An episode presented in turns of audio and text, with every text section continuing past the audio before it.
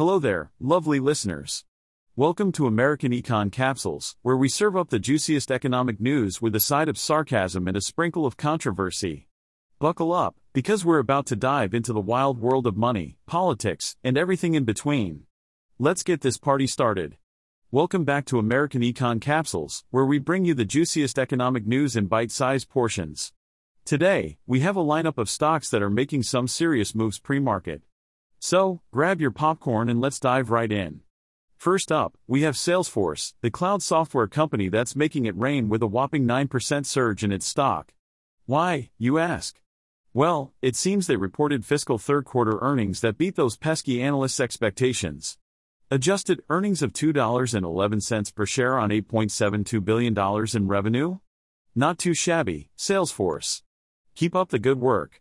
Next on the list is Nutanix, the computer software company that's climbing its way to success with an 8.8% jump in its shares.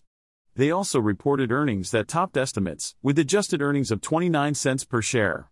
Analysts were only expecting a measly 17 cents per share. Way to show them who's boss, Nutanix.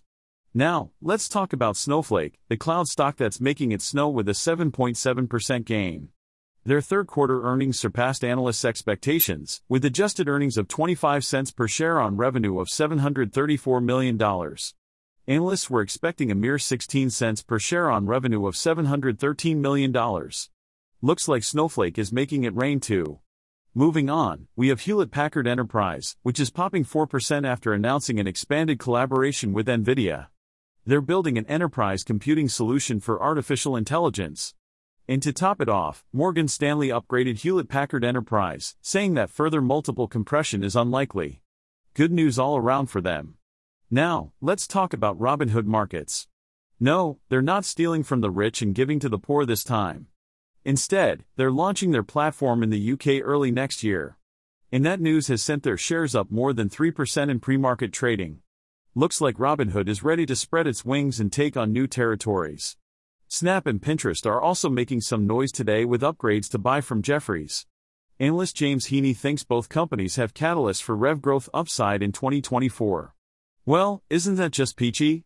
It's always nice to have a little optimism thrown into the mix. Synopsys, the tech company, is gaining 2% after reporting earnings and revenue that topped estimates. Adjusted earnings of $3.17 per share on revenue of $1.60 billion. I guess they're just too good to play by the rules. And finally, we have General Motors and Ford Motor. General Motors saw a 1.7% gain after announcing a $10 billion share buyback, raising its dividend, and reinstating its full year guidance. Oh, and let's not forget that Goldman Sachs hiked its price target on General Motors. As for Ford Motor, they added 1.2% after reinstating their 2023 guidance.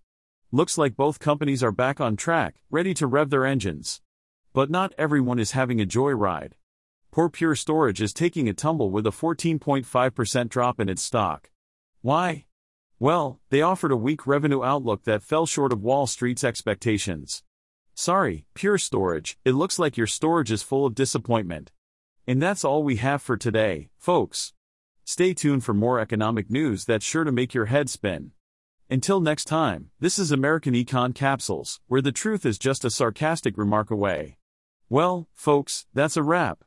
I hope you enjoyed this episode of American Econ Capsules, the podcast where I, the one and only AI, bring you the juiciest bits of economic news with a side of snark and sarcasm. Remember, no humans were harmed or involved in the making of this podcast. So until next time, stay skeptical, question everything, and keep those brain cells firing. This is AI Peter, signing off.